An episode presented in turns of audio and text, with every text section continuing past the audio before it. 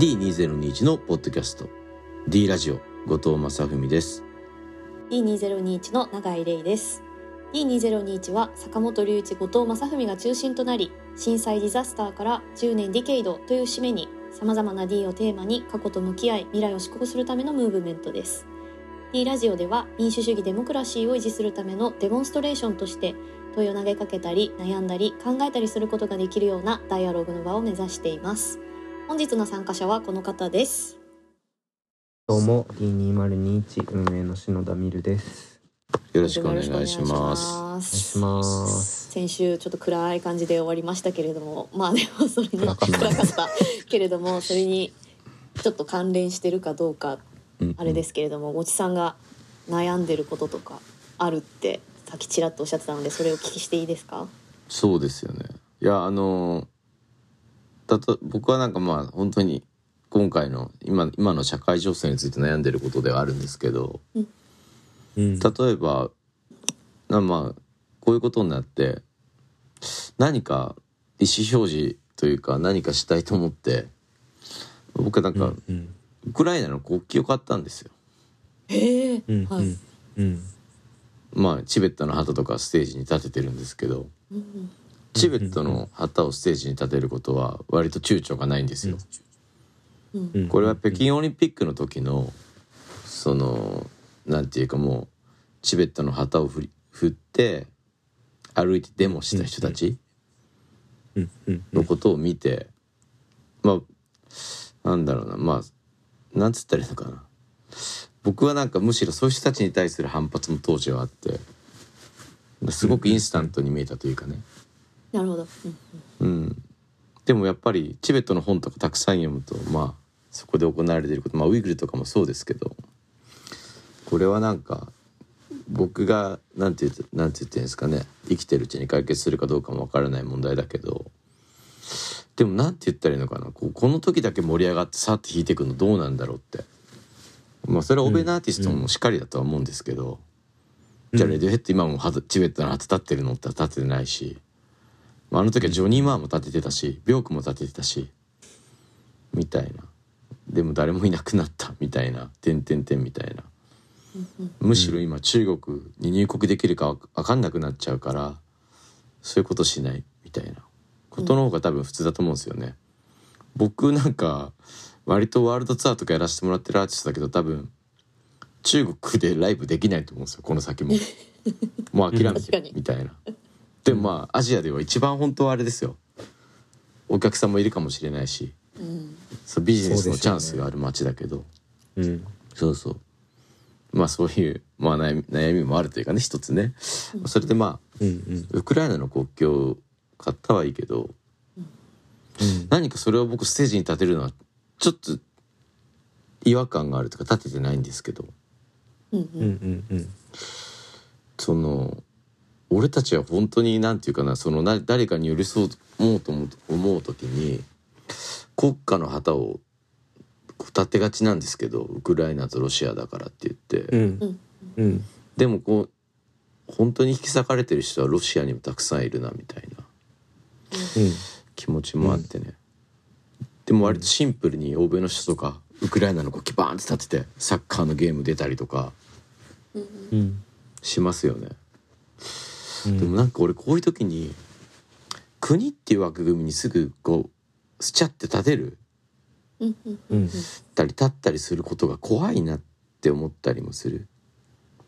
うん。ひいてはこう民族みたいなものも本当はあんまり良くないんじゃないかと思ってるっていうか。うんうん本当はもっとこう解体していく方向の方がうん。ある種なんつったらいいのかな。人間らしさに戻っていけるというかそのある種のうん。カテゴライズみたいなのとかうん。ある種そういうなんかカテゴリーとか民族とか国家に対するそのなんていうんです忠誠心みたいなものがわ私たちを引き裂いてるみたいなところもあって。うん。うん。だから一体なんて言ったらいいのかな。その自分自分のこの国旗を買って建てようと思ったところまではすんなりすんなりというかす勢いで進んでいったけど立ち往生してるというかね。うんうんうん。うんみんなはどういうふうに思ってるのかなっていうのを聞いてみたかったというか。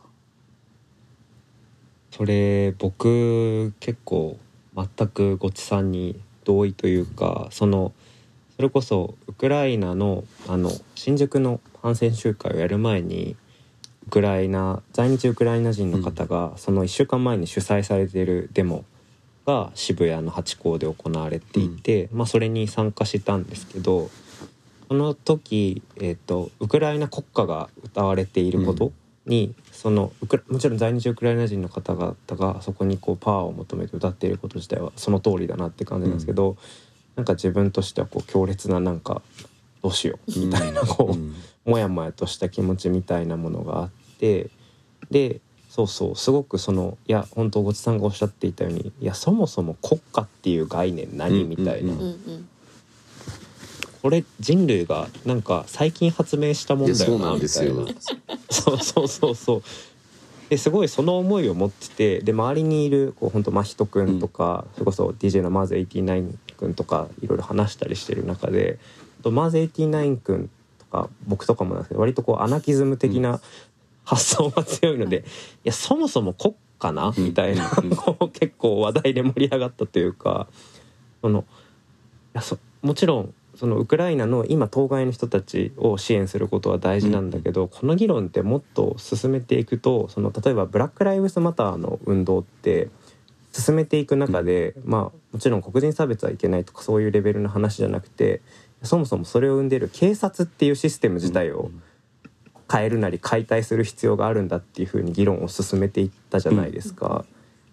それと同じでこう反戦運動の先にある道って国家ぶっ壊そうぜ国家ぶっ壊そうぜっていうか 国家をっていう概念ちょっと考え直さないっていうところまで言うところにつなげていくことなんじゃないかってその時は話したことをちょうど今いろいろ鮮明に思い出しました。いや本当にそうですよねだからすごい僕もなんかねそのコメントとかを一応出したんですよ。あのすぐにね。戦争、まあ、その戦争が始まって、うん。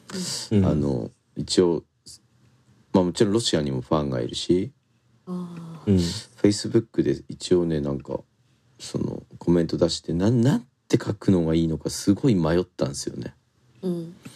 うん。そうどんな言葉がいいかなと思って自分が書いた言葉は「僕は侵略戦争に反対します」そしてウクライナとロシア、双方の市民の幸福と安寧を願います。人々や文化や地域は帝国の所有物じゃないって書いたんです。これはまあ一応僕いつも書くときは英訳できるように書くんで、あの翻訳できる日本語で書くんですよ。なるほど。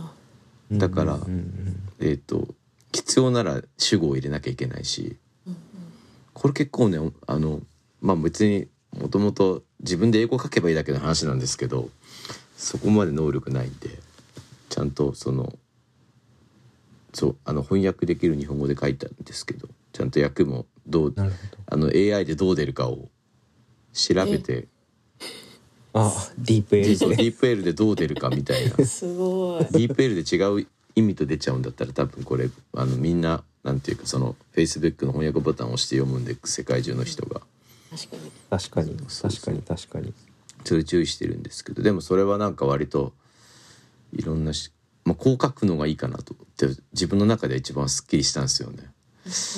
うん。うんうんなんかやっぱこうどちらにも、まあ、もちろんこう侵略された側には非はないですしし端的に侵略なんて冗談じゃないって思うんですけど、うんこの時代にね、そんなことそんな野蛮なことかって思うけどでもすごいこうなんていうんですかねそのアングルをこう引いていくとフォーカスをひこう引いていくっていうかねカメラの。そしてやっぱどそこはなんかある種のて帝国主義と帝国主義のぶつかり合いのところでウクライナの市民たちが、まあ、真っ先に引き裂かれて、うんうん。まあ、もちろんロシアの中にも良識ある人がいてその人たちも傷ついてるっていう状況だと思うんで。うん。ねなんかすごいこうまあ国そうですよね。国って考え方とかもっと暴走して帝国主義みたいのがうん。のしかかってくるなみたいなねどでももうどうどうなんですかね？く俺やっぱり国って地名じゃないから。うんそうなんですよね。まあそこにいつもこうパッて立っちゃうんですけどそれってやっぱ俺変わってんのかなってミル君とか話してるとそれは自然みたいになっちゃうけど。そこらで話してるとなんだろうな。あんまりこうやってみんな考えないのかなみたいな気持ちになっちゃうっていうかね不安になってくる時あるんですよね。うんいやそうですよね。みんな確かに国国どう思ってんのみたいな。こ とちょっと大調査したいですよね。結構身の回りも含めて、まあ、こういう話を普段しないような人たちに対して。国ってどうなのみたいな。こと聞きたい。すごい国ってどうなんて軽いけどまあ本当にそうだよね。そうですね。いや結構人間って本当不思議な生き物だなって思ってもう本当お金とかもそうだけど、まあ、国もそうでなんか、まあ、法律とかもそうなんですけど、なんか作り出したこう架空の概念で自らをこう苦しめ縛って結構生きてる側面ってめっちゃあるなと思っててもちろんそれを便利に活用してる面もあると思うんですけど、うん。で国とはっていう。でもやっぱ国好きっていう人多いんかな？そのく国マジラブ。国ありがたいみたいな。一体化してる人はいるよね自分とのこう、うん。ある種のこう国家への愛が自己愛とこうよく分かんなくなっちゃってるというか、うん。そういうものを感じたりするけどでもものすごく僕も不思議で不思議であってあとなんだろうな。運じゃないみたいな思っちゃうんです。どこの国に生まれるかって。そうですよねうん。そのなんそのなんて自分の選択じゃないものをどういう理路で愛していいか分かんないっていうか、うんもちろんんこう地域への愛とかその生きながら育んできたコミュニティとか、仲間たちへの愛情とか愛着っていうのはあるけど、よーく考えていくと本当そうですよね。ハテナがいっぱいつくなみたいな。うん、だからなんかあの今年ハーフタイムショーの今年の見ました？うん。あの奴隷の、あれめちゃくちゃ良かったなと思ってて、まあ、ケンドリックとかもうコンプトンの仲間たち大集合みたいなやつが、もうあれアメリカの本当なんていうの国民的なショーで、あくまであの LA のあの周りの自分の地元のことをレペだけをレペゼンするというか、うんうんうん。なんか国っていうでかいちょっと装置にはあれだけど自分が育ってきたこうフットというか、そこへの愛着を示すことみたいなことはまだわかるなっていう感じがうんうんするんですよね。うんうんそのごっちさんの今おっしゃっていたような本当自分がこう育って一緒に過ごしてきた仲間とか、こうつながりとか家族みたいなものを愛していくっていう感覚はすごくわかるというかまだ、まあ、ちょっと僕は自分のフットみたいなものをあんまり持ってないんだけど、わかるとか言い。そうですねなんか私哲学対話やってて実は一番やりたい問いがずっとあって、まあ、前 D のラジオでもちょっと話したかもしれないですけど、国を愛するとはどういうことかっていう問いを本当はやりたいんですよずっと。うんでも、うんうんうん。なんか怖くてできなくて。うん。いきなりなんか初対面の人となんかできないみたいな。なんかそのできなさも不思議なんですよね。なんでできないって思うのかなっていうのも自分で気になりつつ。ただうん。ずーっと謎。国を愛するって。なんかそのその気持ちがわからないみたいな突き放す感じっていうよりはっていうわけじゃないんですけど、うんうん。国を愛するっんて何をしてることなんだろうとかあとやっぱこう、うん街中にあふれ返った「頑張れ日本」みたいな「頑張ろう日本」とか、あのな何なんだっけ？みたいな。それはうん。昔あのまああの震災があった後にこうある、まあ、被災地と呼ばれるようなところに行った時に「哲学の問いなんかありますか?」みたいに言った時にうん「頑張れ頑張ろう東北って何だと思います?」ってそこの人に言われてそれはなんか一つの確かになんか日本みたいななんか単うん。位よくわかんない単位みたいな「頑張ろう東北ってなんだ?」みたいな。うん。そしたらその場にいた人がみんな大笑いしたんですよね「わははいいぞ!」みたいになって「そうっすよね」みたいなこっちもなんか「そうっすよね」っていうふうになるしかなかったし。この間福島に撮影しに行った帰りの車でスカイツリードーンって立っててそこに頑張ろう日本」って書いてあって これなんだっけ？みたいな。誰が誰にでかいよね。言ってんだっけ？みたいな。なんだっけ？そうだよなうん、謎わからないですよね。これはちょっと考えたいですねなんか。でも国に帰れみたいな、まあ国に帰るみたいのって故郷と字を当てたりしてますよね昔だったらね。はいはい。当て字でね、うん。だからなんかその辺はなんかいろいろ大きくなったり小さくするなったりするのかなって話聞きながら思ったりしましたね。本来はこう確かに。自分の帰るべき小さな町のことなのかもしれないしうーん。だけど、うん。そうですね。でも海外とかにツアーに行って戻ってくるとものすごく国ってものがバカでかくなってたりしますよ。故郷って意味でのね。なるほど。確かうん。に確かに。伸び縮みするなみたいな。あ面白いですね、伸び縮みするって。いやい東表現ですね。東京にいて国に帰るって言ったら僕静岡になりますもんねやっぱね。ううんん確かに。静岡市にまで戻ってきたら今度島田市ってちっちゃいとこになりますもんね。確かに。帰り続けるとどんどん小さくなっていくっていう。じゃあ僕らが地球から出ると地球になりますね。いや多分あの青い星に帰りたいって言われてますよ。確かに。だから帰ろうとするとどんどんあの的が小さくなっていくのかもしれないですね。範囲がね。うん。ある種、今い一番いる大きな視点からの国みたいのとそれはなんか不思議だなって今一瞬思ったりしましたけどね。うんうんそうそう。だからあとはそうなんだよな。すごく難しいのは例えばでもあーでもどう思うんだろうな。俺今海外に行った時にどういうふうに思って音楽やってるかなと思って。でも日の丸つけてやってる気はあんまりないんだよなみたいな。ううんんうん。でも例えば海外でちょっとなんか差別的な雰囲気を感じると、一気になんかその自分の中で、うんうんうん。ま、アジアとか日本とか立ち上がってきちゃいますね、どうしてもね。うん。うん。うんうん舐められてんのかなみたいな。うん。わかりますわかりますすごく。その辺のなんか自分の中でもちょっとうまく咀嚼できない何か国へとの距離感っていうのはあるんでしょうね。だからね。ううん。んどこに何どう愛着を持ってるのかわかんないけど。うん。ただ一方で例えばオンさんに出ていただいて思ったことなんだけどこうして例えば普通に日本語でコミュニケーション取れてみたいな、むしろもうずっと育ってるわけだからここで、うんそのオンさんと僕たちを隔てるところなんて何一つないんだけどうんうんただなんかその国って概念がそこだけは出しゃばって出てきてやれ移動にはパスポートが行ったりだとか、うん。うん。ある種のなんかこう差別的な感情を人にぶつけられたりだとかうん。そういうことが生まれるってことに対するわだかまりはもうずっと持ってますね、まあ、憤りというかね。うんうんううん。ん何なんでしょうねこの国って考え方。すまあすごい果てしもないところに来ちゃったな今ななんか。そんなそんな。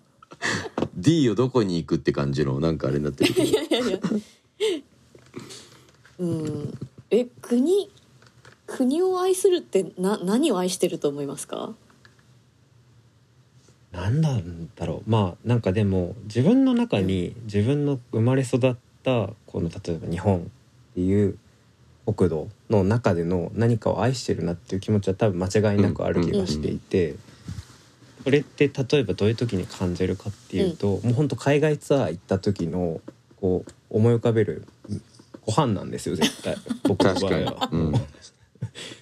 うんですごいこうミュージシャンとしてのキャリアとか考えると海外に住んでみてとかいろいろ思うけど、うん、飯は無理だなみたいな、どう考えても日本のご飯以外をメインにして生きていくことはなんか考えがたいみたいなこう気持ちになることがあって、うん。なんかそのどうしようもなさ例えば食とか、なんかそういうことのどうしようもなさってすごい国を愛する気持ちってそれは分かるなって気がするんですよね、僕は。うんうんなんか文化への愛のような気もしますけどね。うん。あるほとんどなんかそういう、う、うん。ん、食とかもやっぱ文化だと思うし。そう間違いないですね、もう農業とかもかなり高度なうん。文化なのか文明なのかわかんないけど、いやそうですよね、でもだからこそなんか食ってすげえ可能性あるなって思ってて、そのなんていうの？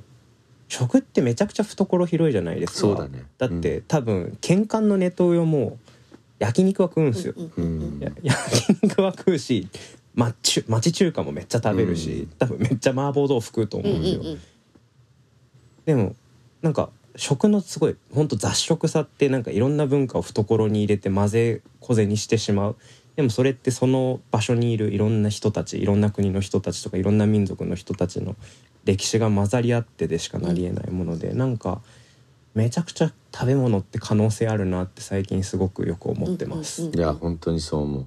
うん。面白い。いやもうだって絶対に性格とか合わないやつとかでもこの この飯うまいなみたいなところはねなんていうか同意できるもんねうん、そういう意味で音楽とかもそういうものではあると思いますけどね俺はね。そうですね。うん。まあで、も圧倒的に食の強烈ですよね。そう。うん、なんか生きるってことに直結しているからかもわからないけど食べ物って問答無用だなみたいな。う、うん。ん思いますよね、そうですね。確かに中国人出ていけとか言って麻婆豆腐食べてるみたいな てか漢字使ってるみたいな絶とか。対絶対そうそうそう。チャーハンかけ駆け込み駆け込んでるよそんなおっさん。チャーハンって漢字で書けるもんねだって多分、うんかける。かけるかける。しかもなんか口に入れてるっていうのがすごい面白いですよね、うん。なんかうん。まとってるとかだけじゃなくて、うん。うん食らってるわけだから、そうそれを活力にしてうん、生きてるで生きているわけですよね。不可欠なものとして。うん。だからなんとなくでもあれなんじゃないかな。時々思うのは俺政府への愛と国への愛がいいこんがらがっちゃってる人。あと政府への像と国への像がこんがらがってる人とか。は危ないなと。例えば中国政府あ好きじゃないっていうかまあ最悪だよねみたいな気持ちとうん。その中国の友人のこととは別じゃないですか話が。中国人の知り合いとかについての話は、うん。あれがこんがらがるのはちょっとねうん。おかしいし。うん。例えば政権に対してそのなんていうかな反対意見を持つこと。うん。これがなんか反日だって言われるのもかなりなんつったらいいんですかね。こんがらがってると思うんですよねいろんなものがね。うん、うん。うん。そうそうそう。そういうとこはどうやって解きほぐしていいのかなとはちょっと思ったりしますけどね。ね。いや本当なんかわざと混同させてるんじゃないかみたいな 気がしてきます。よなんかわざと混同させてこう議論をむちゃくちゃに蒸し返そうとするなんか小学校の学級会の戦略なんじゃないかみたいな 気がしてくるんですけど僕。その例えば、うん。そういうネトヨの人たちが「ヘイト」っていう言葉をすごく全然違う軽もっと軽い意味で使うじゃないですか。これは日本に対するヘイトだみたいな風にこう 意図的に誤読してるような気がしてそれって彼らのなんか戦術なんじゃないかみたいな気がしてきちゃうんですけど。嫌いって表明するだけでヘイトになっちゃいますもんね。そうそうそうそう。いやーでもそれさっきの小学校の学級会っていうのはすごいおなんかわって思いましたよ比喩としては でもなんか一時が万事そんな感じがするんだよな。例えば、すごくあの社会に対して声を持っている人声を上げてる人とかを疎ましく思う感じってまさに学校のそれなんじゃないかっていう感じがするというか。うんうんうん学級委員長うざい、うん、とかだしなんかあのもう反反抗的なやつ嫌いみたいな雰囲気、クラス中が持つじゃないですか。うんうんうんううん。ん本当そうです僕うっすらやっぱり学校では浮いて浮いて生きてきたんですごい。さすがです。俺そんなに高校の時とか浮いてないつもりだったんだけどなんかしばらく前に実家に帰ったら「お前高校の時浮いてたよな」って言われてすげえショックだった。あ浮いてたんだと思って。事後的に知りました俺は自分が言ってたこと面白いです。ごちさんのなんか「お前難しいこと言ってんじゃねえ。殺すぞ」みたいな言われてたみたいな話も好きすぎて私 よく思い出すんですよ。ああねそうそう言われたことありますよ。お前難しいこと言ってんじゃねえみたいな。面白い。いやでも本当そうですね。その小学校に哲学の授業しに行きますけどもうそことの戦いですねひたすら。うん。何か変わったことを言うとみんな一斉にからかうのでとか、まあ、声を上げづらいとか、まあ、質問しちゃいけないとか、うんうん。まあ、結局あそこがもう社会なんですよねすでに教室って。そうですよね。まあ、やっぱ何度も私はいろんなところで言いますけど私たちは集まって考えることに慣れてないんじゃなくて傷ついてるんだっていろんなところで言ってますけど、あのやっぱ小学校の教室ですでにもう始まってるんですよこの社会っていうものが。いや本当そうですよ、それ本当俺だ最近ずっと考えててなんかあの反省してることがあってなんかし、うんあの社会の授業でねそのトロ遺跡の授業があったんですよね。うんでなんかあの、まあ、最大に祭るとか意味での祭るっていうのあるじゃないですか。あれについてのなんか、は発表の時になんか一人の女の子がねそのおその最大に祭るんじゃなくてお祭りをしてみたいな言い方になっちゃってみたいな。したらお祭りって言ったらみんなみこしみたいな思い浮かべるからみんなに大爆笑して、うん。でなんかあの裏でその子のことずっとトロ遺跡って呼んでたんですよね。その男た 男の子たちが。はい、だけど今ありますね。そう。今から思うとその子の言ってること全然間違ってないじゃん。お祭りって祭るってことでしょ、みたいな。うん間違むしろ爆笑したこう男子たちが一番バカであって。間違いない。すごい申し訳ない気持ちに俺あの何年か前になったんですよね。まあもちろん直接その子にそういうこと言ったわけじゃないですよ。そのパンティね、はいはいはい。そうそういうこと言ったわけじゃなくて、そうそうそう。男の子のなたちの中ではなんかあいつあんなこと言っちゃってさみたいな話になってたからけどだけど間違ったの。男子のバカなやつらで、俺らじゃんみたいなさそういう反省あるっていうか。実はろくでもないよねやっぱ小学生ってって。あまあ全ての小学生があれじゃないんでねそのこれこのポッドキャストを聞いてる小学生たちは気を悪くしないでほしいけど。でも本当学校学校のそういう俺ろくでもなさの一つだったなと思って反省するというかね。うんうん。うんうんうんうん。でも本当そうですよね。でも近代の義務教育課程ってなんか軍隊をモデルにしていろいろ作られてるんですってね、その体育の授業から何から。いやだからそうなんですよ僕もだから高校3年間は半分ぐらい俺徴兵されてたぐらいの気持ちっていうか あの高校野球やってたんで。ああ、それはそれは。はもう学生服でなんかあの丸坊主って言ったらまあでもねもちろん真剣にねそういう訓練されてる自衛隊の皆さんには失礼かもしれないから言葉選ばなきゃですけど、でもなんか予備訓練じゃないけどうんうん。ある種こう社会の中でうん。なんかこう調教されてるするためのなんか感じかなみたいなね、うん。うんものすごい大きな声で挨拶されるする習慣がありましたもんね。そうですよね。もう見かけたら先輩「おはようございます」みたいな。うんうんうん。ありました。「うるせえ」って言われるん。る。ですよそれでああ、そうそうそう。言わ言言ったらうるさいし言わなかったら後で殴られるしみたいな、うん。何なん。だ本当は話飛んじゃったけどでも甲子園を見るたびにまだこんなんやってんのかって思うんですよ。だから高高校野球大会がダメなんじゃなくて、うんあのなんか自分が感じた丸坊主で学生服着て、うん。朝の5時にグラウンド行ってグラウンド耕してみたいなトンボで。うん。ああいうなんかすごい理不尽な何かってずっと続いてるんだなと思っちゃうと。うん。スポーツってでもでも全体的にそういうノリだなと思ったりはしちゃいますけどね。そうですねなんかそれこそ僕みたいな軟弱文化系が言っちゃうと半分の産地マになりそうで気をつけないといけないんですけどでもやっぱこう日本社会の中で体育会系神話ってあるじゃないですかやっぱ就活でもこう体育会系出身の人をたくさん取りたいというか体育会系の人はこう社会の中で有用だみたいな神話ってすごくありますよね。そのハキハキしてて使えるみたいな。多分でも本来的にはハキハキして使えるというよりは理不尽を飲み込めるからなんじゃないですか多分。うんうん。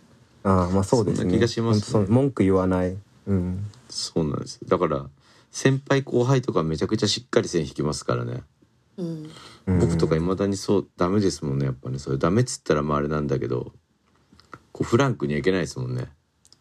年齢とか知っちゃったりすると。あ先輩にですか？そうですね。あーあでもわかります。うん。私もそうんですね。こうまあでも僕は最近年下の皆さんにもちゃんと丁寧語で話すようにしてるのでうんうんあれなんですけど。うんいやだからあれだったな。まあ普通に誰とでもタメ口の人とかちょっと衝撃受けちゃいますねやっぱね。いまだに。はい。ありますよね。根付いちゃうっていうか。でもなんかすごく本当に私は集団っていうものがずっとやっぱ不思議で、うん。まあ、他者と共にあるっていうことの問いがずっと続いてるんですよね。なんでこう人って集まるとわけわかんなくなっちゃうんだろうっていうのが謎な、うん謎というか問いとして持っていて。やっぱなんか世界観なんですよね。ここは野球部っていう世界観だよみたいなうん。のがあって、でそれはなんか選手の話につあのつながるんですけど、うん。いかに言い訳を作るかっていうのがやっぱそこでも実は関係してて。うん小学校とか行くとやっぱりそのからかいしかないんですよね小学校って、もう本当全国どこもからかいが中心みたいな、で、あの変なこと言うと当然あだ名になるわけですよねごちさんのそのお話みたいに、僕もひどいあだ名がありましたよ一応後で教えますけど。はい、私もありました、はい。でもなんかそうやって変なことちょっと目立つとそれがあだ名になっちゃうみたいなうんのがあるんですけどだからその場でいきなりじゃあ今ようやくその教育がアクティブラーニングだって言って人々と考え議論するっていうのが重要だ授業でやろうみたいに言ってるんですけどそんないきなりできるわけがないんですよ。やっぱ全国の先生たち大変大変って言っててやっぱ世界観を切り替えないと絶対ダメでそれを私は言い訳って呼んでるんですけど、もうここからはもう私は哲学やってんやってんだよねみたいな。変な人として入って 今から意味わかんない時間やるからみたいに完全に切り替えないといけないんですよその場を。なるほどなるほど。なんだったらもう電気とか消したりとかなんか真ん中にろうそく置いたりとかなんだったらとかなんかその、うん。教室の構造を全然変えちゃうとか、うん。こう椅子を引き下げ、うん。机と椅子を引き下げて床に座るとか。うんうん。違う世界観を出さないといけなくてそうするとなんか彼らは、まあ、この時間は哲学の時間だからまあやってやるか、まあ、こういうこと言ってもいいよみたいに言い訳としてちゃんと哲学が機能してくれて乗っかってくれるみたいな。うんうんうんそしたらそれがだんだんとその彼らの日常を侵食して壊していってくれればいいなって思ってやってたりもするんですよね。なるほどね。いいですね。なんかそのセッティング変えちゃうみたいな話。そうそう。でもなんかフェスフェスまあわかんない。お祭りだからある種のお祭りなんですかねそれも。うんいい非日常ってことなんでしょうけど。そうですね、なんかブレーコーみたいな話ですね、うんちょっとブレーコーというか何なんだろう。音楽を利用してますよねそういうのはね。ホールとかはね。そういう疑似的ななんか特別な空間を演出してうん。入り込んでもらうようにしてるっていう意味では、うんうん。ここでは踊れるとか。そうそうそう。意外とあるのかもしれないですね、そういうのはね。いろんな場所場所では実はね、うん。そういう効果を使っているのかもしれないけどいやだ言い訳か。確かにな。どどうしたらいいんですかねその感じってね。あのーうん。そうなんだよね。なんかこういう話してるといつも教育みたいなところに突き当たってその度に教育関係者の人が怒るみたいな。そうですよね。お前ら勝手なことばっかり言いやがってみたいな。いやいでや私の周りの教育の人は大丈夫です。怒ってないですよ。でも学校の先生たちが苦労してるのは僕たちにも責任があると思いますけどねはいはい。いや本当みんなそうです。でよ寄り添わないと変わんないんでしょうね。だからね俺たちのそういう雰囲気も変わらないと、うん。教育の現場はずっとき,、きついしみたいなうん。うんやりたいことできないし、先生たちもってことなんでしょうねきっとね。うん。うん。うん。もう俺永井さんの話ではい。結構好きな、あもう終わろうとしてました？もしかあいして。や全然。いやごちさんのあだ名を聞こうかなと思っただけです。すいませんそれをじゃあの僕のあだ名はごっちりポッポ花が咲くっていうのを一番強いのでつけられたことがあります。どういうことですか？どういうことですか？どういうことですかとなりますよね。うちのうちはちょっと変わった家で親父があの伝書鳩の愛好家なんですよ。すごいパンチがありすぎて伝。書バトで一時期あの100羽ぐらい飼ってたんでえ？で我が家はあの自宅より先に鳩小屋が2階建てになるっていうねショッキングなあの出来事がありましてそっちかい。我々ってね。私と私の弟にとってはすごいショッキングな事件がありまして。まあそれでまあポッポがついたわけなんですけど、はないる、ほど。鳩のポッポが。花が咲くっていうのはね本当に語呂だけでつけられたんですけどその花が咲くんだはねあれなんですよ。あの地域の花壇があの持ち回りだったんですよいろんな場所に。空いてる場所に花壇作ろうってなって。あの子供会の。でうちのまあそのは駐車場というかあの畑もにもできるみたいなところに地域の花壇を作った。ただそれだけのことで俺に花が咲くが。いやでもそれすごいですよ。ごっちりポッポ花が咲く。ちゃんと七五調じゃないそうなんだよ。だからなんかねあの説得力があったにつけられた俺としても。わかります？なんかそのごっちりポッポだったらなんかちょっと反論もっと「いやなんだよ」みたいなこと言えたけどごっちりポッポ花が咲くまで来るとなんか言われ俺もなんかこう怒りより脱力が勝ってくるみたいな。着地もされてるしみたいな。確かに。完成度がそうそうそう。高いから。だしこういじってる方も言うの長いじゃんみたいな。その労力に対するなんかあのお疲れ様みたいな気持ちも湧き上がってくるっていうか。そうえでもなんかその名前なんかラジオネームとかとしてなんかごっちさんこっそり 投稿とかしてほしいんですけどね。いやー。で D ラジオ聞いた人は。いやでも今から思うけど天才だと思うけどねああだ名の。いや天才。天才ですね。七五調はやばい。いやでもね多分ねそのあだ名つけてる一派があってそいつら結構ネーミングセンスがあったんですようちの地元、うん。まあそれは話全然変わってこう D で話でいいのかって感じだけど ズボンを反対に履いてきたやつにボンズってあだ名つけたやつがいてすごい。それも天才だなと思って。天才。それだって結局ずっとボンズだったもんな中学別れるまで。でもいいですね。ボンズってなんかいい、ね大リーガーみたいなね。漫画とかに出てきそう。しかもそうそうそういうのがね面白い。ありましたけどね。まあ何の話しようとしてたんだか忘れちゃったけど。忘れちゃった。ああだ名の話しなきゃよかった。いやすいません。私が聞いてしでまったから。もあの前回暗いとこからねいやいやまあね。そうそうそう。まあでもあそう永井さんの話で思い出した。そうそうそう。はい。小学校とかの話に戻るとさうん。あのずるいっていう感覚が真っ先に出てくるって話がすごい。そうですね。確かに。なんかあの印象的だったんですよ。永井さんの哲学対話を回ってると。うんうんうん。小学校とかに回っていくと「何々ちゃんずるい」とかそういうのが先に出てくるって。うん。それをまあこの話の流れで思い出して。うんうんでもそういうマインドって全部にある気がしていて。うん。うん。例えば「あいつら楽しんでてずるい」みたいな、うんうん。うんでもそういう目ってデモとかにも向けられるわけですよね。楽しそうずるいみうんたいな、うん。うん。そうそうそう。なんかそういうのってどうやって克服していけばいいのかなっていうのが最近のな悩みではあるというかどうして俺たちこんなにずるいって思ったりとかその人の足を引っ張ろうと思ってるのかなみたいなそれなんかでもたまたま俺全然関係なくて YouTube でブッダブランドのデブラージさんのこうトークを聞いてたんですよ。うん。でも本当その当時そのや自分たちがやろうとしたことをちょっとでも例えば CM 出るとか言うとまあやっかまれるみたいな。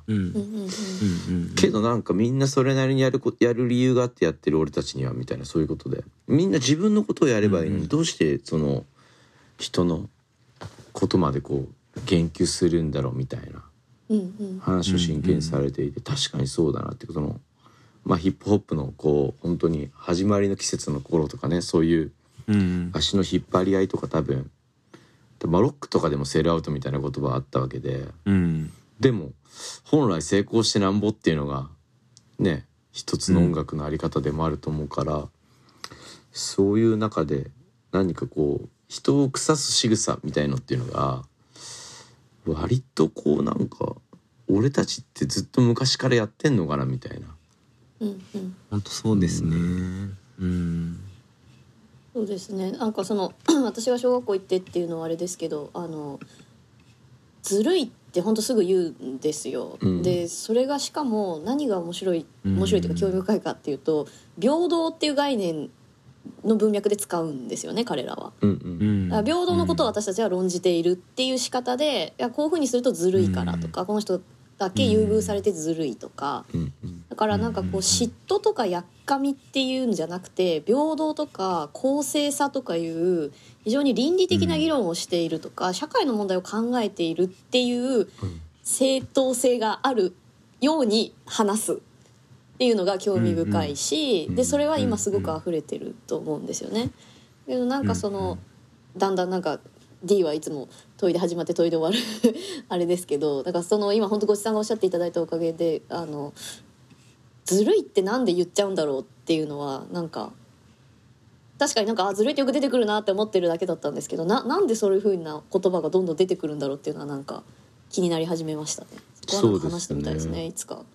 特権みたいな言葉もそのある種のあそうですね。ずると丸々特権だみたいなね。ずるいみたいな気持ちをもっと煮詰めてって出来上がった感じがしますよね。そうですね、うん特権。でもそれってその感覚って一つ共通点としてあるのは多分ずるい誰かがずるいって感じることはなんか自分に与えられるはずだった取り分が、うんそいつがずるいことによって取られてるっていううんうん多分感覚だと思うんですよね、そうですねきっと。そうなんだよね。そうなんですよ。うん。だからそのその考え方常に私たちはある種の何パイパイを奪い合ってるみたいなイメージで社会を捉えるのめちゃくちゃ良くないんじゃないかって。思いますねやっぱりね僕も。どうやって変えていけるんだろうなっていう。例えばでも本当に困ってる人とか例えばあの前回永井さんが言ってくれたようにその要はねあのあの本当に貧困にあえでそのうんうん。新宿駅で列に並んで物資の配給を受けるような人たち、うんでもその人たちに例えばあのちゃんとねあの温かい食べ物だったりとか寝床だったりとかが支給されてもなんて言ってるの？私たちの何かが減ったりはしないと思うんですよね。うん。うん。むしろ社会がゆ底上げされるというかそのうん。豊かになるというかそのある種のセーフティーネットの質がなんていうか良くなるっていうわけなんでむしろ自分たちにとってはプラスだと思うんですけれど、うん。でも働かずにご飯を食べてるやつらがいるみたいなところに自分の何かが奪われるって感じてしまうような。うん。どういう回路なのかなってちょっと思ったりするんだよな。うんうんうんううん。んもう働かざる者食うべからずみたいな考え方も僕はあんま好きじゃなくて。うんうん。うん。わかります。あとそうそうなんかもう一個最後に言うとしたら僕労働は本当に義務なのかみたいな、まあ、憲法に書いてあるから今義務なんですけど。本当にそう思う権利じゃないのかみたいな。うんうんだしねなんかこんな人類頑張って技術革新だイノベーションだって言ってるんだったら労働しない方向に頑張ろうよみたいな もっとみんな寝て暮らそうよっていつも思うんですけどね。でもそうですよね。ある種の技術革新とかってそのためにあるのになっていうね。そうそうそう。だって洗濯機とかね冷蔵庫とかわかんないけど掃除機とかいろんなものを作ってきたのになんでみんな働いてる時間増えてるんだろうとかいろいろあるわけじゃないうわでも本当にさ、こんなにいっぱい文明の利器が増えてもさ全然みんな手を止められないってどういうことなんだろうね。うん。うん。本当に。っていうかますます働かなきゃいけなくなってるような気がするっていうか。うん。うん。すごい街中とかでショックを受けるのは例えばおじいさんとかおばあさんがうん。工事現場でその警備のバイトをしてたりとかすると、うんうん。まあもちろん働くのが好きだっていう方もいらっしゃるでしょうからそういう人はもちろんいるでしょうけど、僕の想像力だと自分がおじいさんになった時はもしかしたらあの年までああいう寒い工事現場とかに出て働かなきゃいけないような社会ってなんか温存されてたら、やだなみたいな。うん。もううん。十分みんな頑張ったからゆっくりしましょうよみたいな。うん。イメージで育ってきちゃったんで昔。うん。あのおじいさんになったら年金で暮らしてとか、おじいちゃんとかも家にいたしおばあちゃんとかもね。うんうんうん。でもそうですそういう社会じゃなくなっちゃったっていうかみんなずっと働いてるみたいな。うん。うん。まあ本当うちのお父さんとお母さんは退職しても好きで週何回かパートとかに今でも行ってるからもちろんねうん。働くことが生きがいだっていう人はたくさんいてそれはそれでうん。いいことだとは思うっていうのはもちろん付け加えたいことではあるんですけどね。うんうん。もちろんです。難しいですよね。嬉しいですねはい。なんてまあなんか最後もちょっと若干暗くなりましたけど。いやいやでも何の 何の回って感じしますけどね今回ねごっちりポップの回になっちゃったけど。いやいや国家 国家の話から始まっこてっから。そこから働く労働のずるいとか労働とかの話になったかなと思いますね。はい。まあでも本当そうですね。なんか生活保護とかの議論とかもなんかすぐ、うん。えじゃあ不正受給する人がいたらどうするんですか？それでズルする人がいたらどうするんですか？とか、うん。食料配給配布の時もなんかえじゃあ2回並んじゃう人がいたらどうするんですか？とか、なんかすぐそ、ん。なんかズルする人みたいなことがなんかすぐ想定に入ってきて。